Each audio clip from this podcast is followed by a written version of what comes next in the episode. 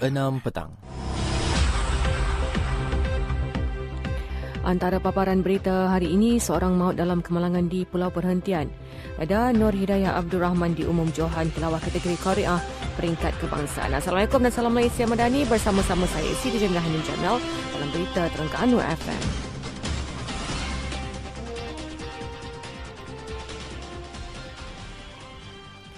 Berita sepenuhnya, Kementerian Pelancongan Seni dan Budaya MOTEK menjayakan pemetaan aktiviti komuniti kreatif Kuala Terengganu menerusi program Jerayawara Seni Dwi Musim Kuala Terengganu bermula Disember tahun lalu sehingga Jun ini.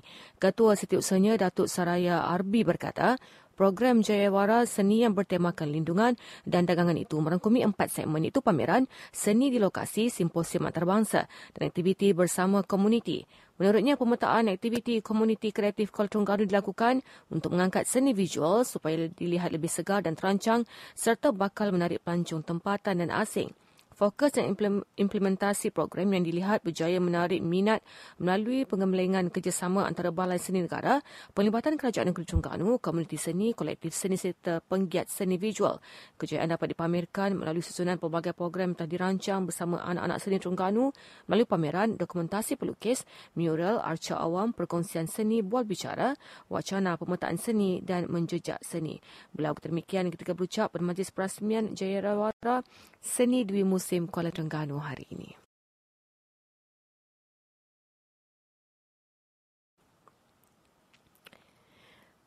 Kori OKU Penglihatan dari Kelantan Muhammad Kaim Nizar Sarimi 25 tahun dinobat sebagai Johan Tilawah dan Hafazan Al-Quran peringkat kebangsaan di Butterworth Arena malam tadi. Lebih membanggakan anak sulung daripada enam beradik itu adalah Kori pertama OKU yang berjaya menjadi Johan selepas pertandingan British itu berlangsung Nur Hidayah Abdul Rahman, 32 tahun pula dari Terengganu, diumum sebagai Johan Tilawah kategori Korea. Kedua-duanya layak bawa pulang RM20,000 selain tambahan wang tunai RM10,000 untuk menunaikan haji dan piala iringan. Kejayaan sekaligus melayakkan mereka mewakili Malaysia bagi menyertai Majlis Tilawah Al-Quran Peringkat Terbangsa yang dijangka berlangsung Ogos depan.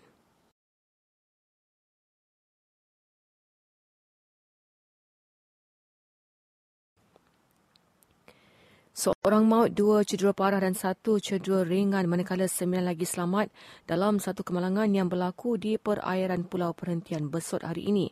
Kemalangan dipercayai berlaku kira-kira 8.15 pagi tadi melibatkan dua buah bot itu sebuah bot nelayan dan sebuah bot pelancong. Pemangku Ketua Polis Daerah Besut DSP Azrul Anwar No berkata, semasa kejadian bot pelancong jenis Fiber Discovery membawa dua kru dan 10 penumpang dari Long Beach ke JT Perhentian Island Resort Pulau Besar. Ketika tiba di lokasi kejadian, bot pelancong berkenaan telah melanggar bot nelayan yang membawa tiga kru dan sepuluh penumpang yang baru pulang dari mencandak sotong untuk ke jeti kampung nelayan di Pulau Perhentian.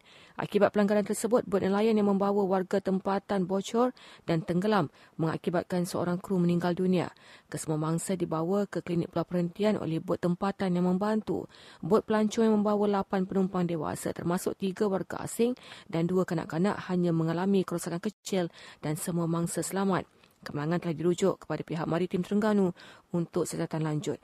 DSP Azul mengingatkan pengusaha bot mematuhi peraturan yang ditetapkan semasa berada di perairan termasuk memastikan bot berada dalam keadaan baik serta mengikut laluan yang ditetapkan pihak berkuasa.